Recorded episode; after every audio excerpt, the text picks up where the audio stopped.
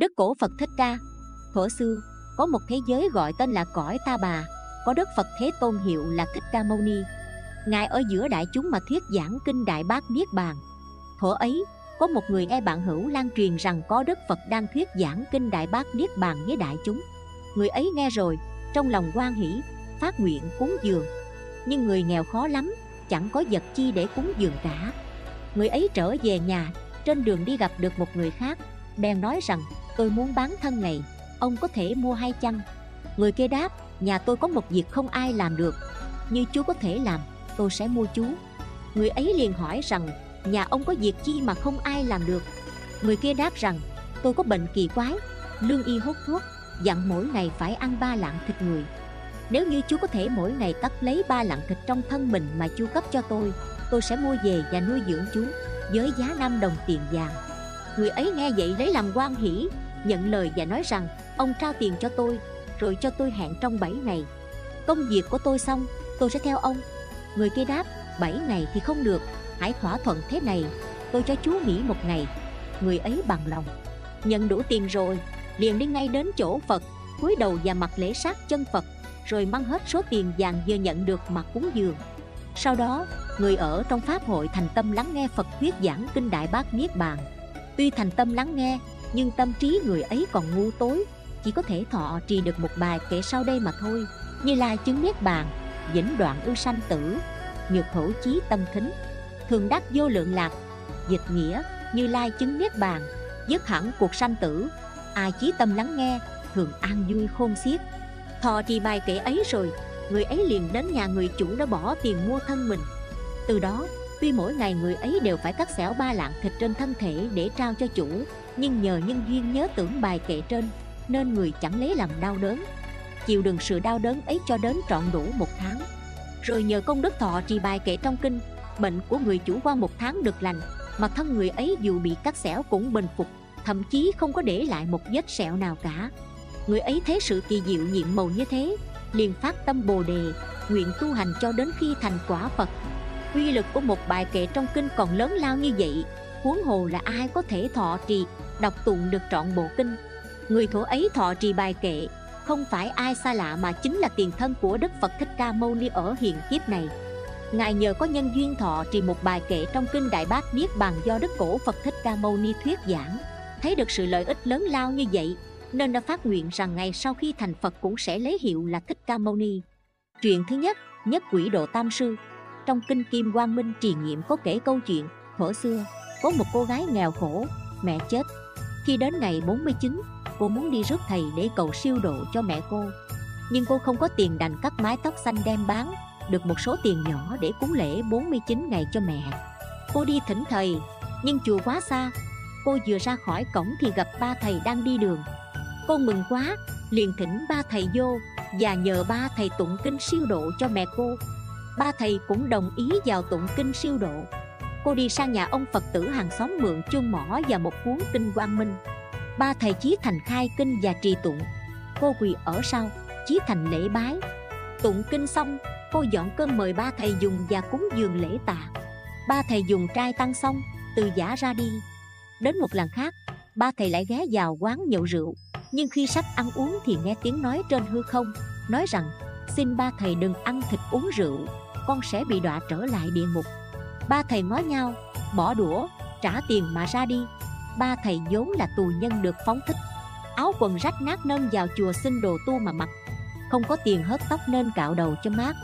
Không ngờ lòng chí thành của thí chủ và phước báo của kinh mà mẹ của cô con gái được siêu độ. Ba vị thầy tu bất đắc dĩ, ngày hôm ấy, thấy việc siêu độ quá linh thiên nhiệm màu nên đã phát tâm xuất gia thọ đại giới, tinh tấn tu hành sao trở thành những thầy tu đạo hạnh được mọi người thương mến, kính yêu? Công cha như núi gất trời, tình mẹ như nước biển khơi tràn đầy.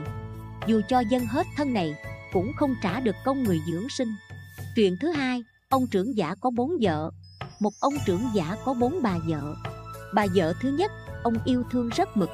Đi đâu ông cũng dẫn bà đi theo. Ăn uống cũng có nhau, chi ngọt sẽ bùi cùng nhau. Các cuộc vui chơi, ông đều đem bà theo ông không rời bà nửa bước. Bà vợ thứ hai, ông cũng quý trọng nhưng không bằng bà thứ nhất. Ông rất khổ công tìm kiếm để cưới bà. Có bà thì ông vui, Không có bà thì ông buồn. Muốn làm việc gì có bà thì thành công, Không có bà thì thất bại. Ông quý mến bà thì bà đem lại thành công và hạnh phúc cho ông. Bà vợ thứ ba, Ông cũng quý mến vì có lúc cùng chia ngọt sẻ bùi, Đồng lao cộng khổ. Giúp đỡ nhau lúc ngặt nghèo, Chia vui lúc thành đạt. Nhưng ông thương yêu không bằng bà thứ hai. Bà vợ thứ tư thì hình như ông quên lãng. Sự có mặt của bà, Ông không bao giờ quan tâm đến. Ông bỏ mặt bà, Không cần chăm sóc. Nhưng ngược lại, Bà hết sức thương ông, Không bao giờ rời ông. Việc làm của ông bà đều biết, Mặc dù ông không để ý bà. Đến khi ông trưởng giả sắp chết, Ông nói với bà thứ nhất, Một mai tôi chết, Bà chết theo tôi cho trọn niềm chung thủy. Bà thứ nhất đáp, Mặc dù ông quý mến thương yêu tôi rất mực nhưng việc chết sống không thể theo nhau được.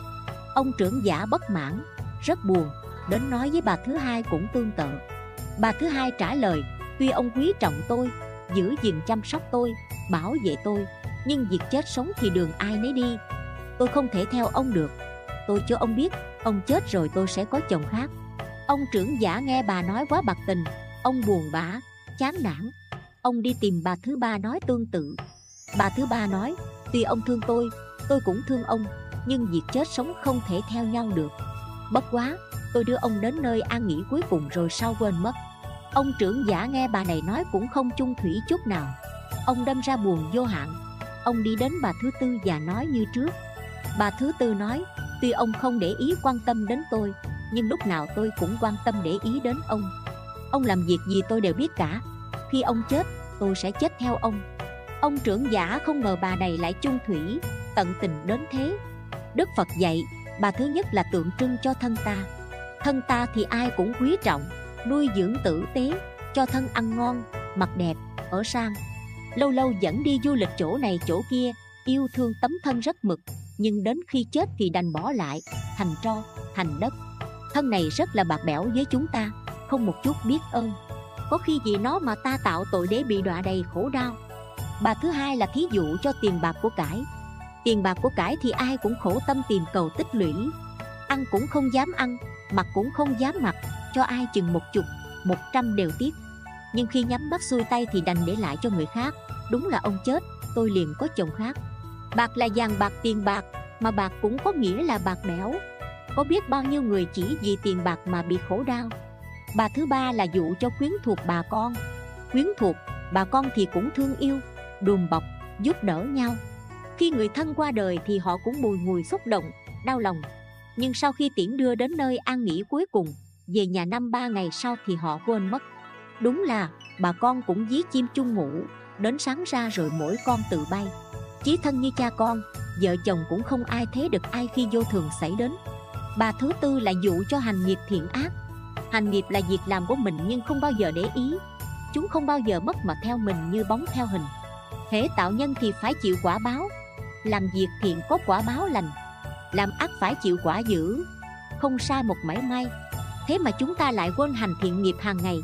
Vô tình hay cố ý làm ác để rồi phải chịu quả khổ đắng cay. Cha mẹ ơn sâu còn diễn biệt.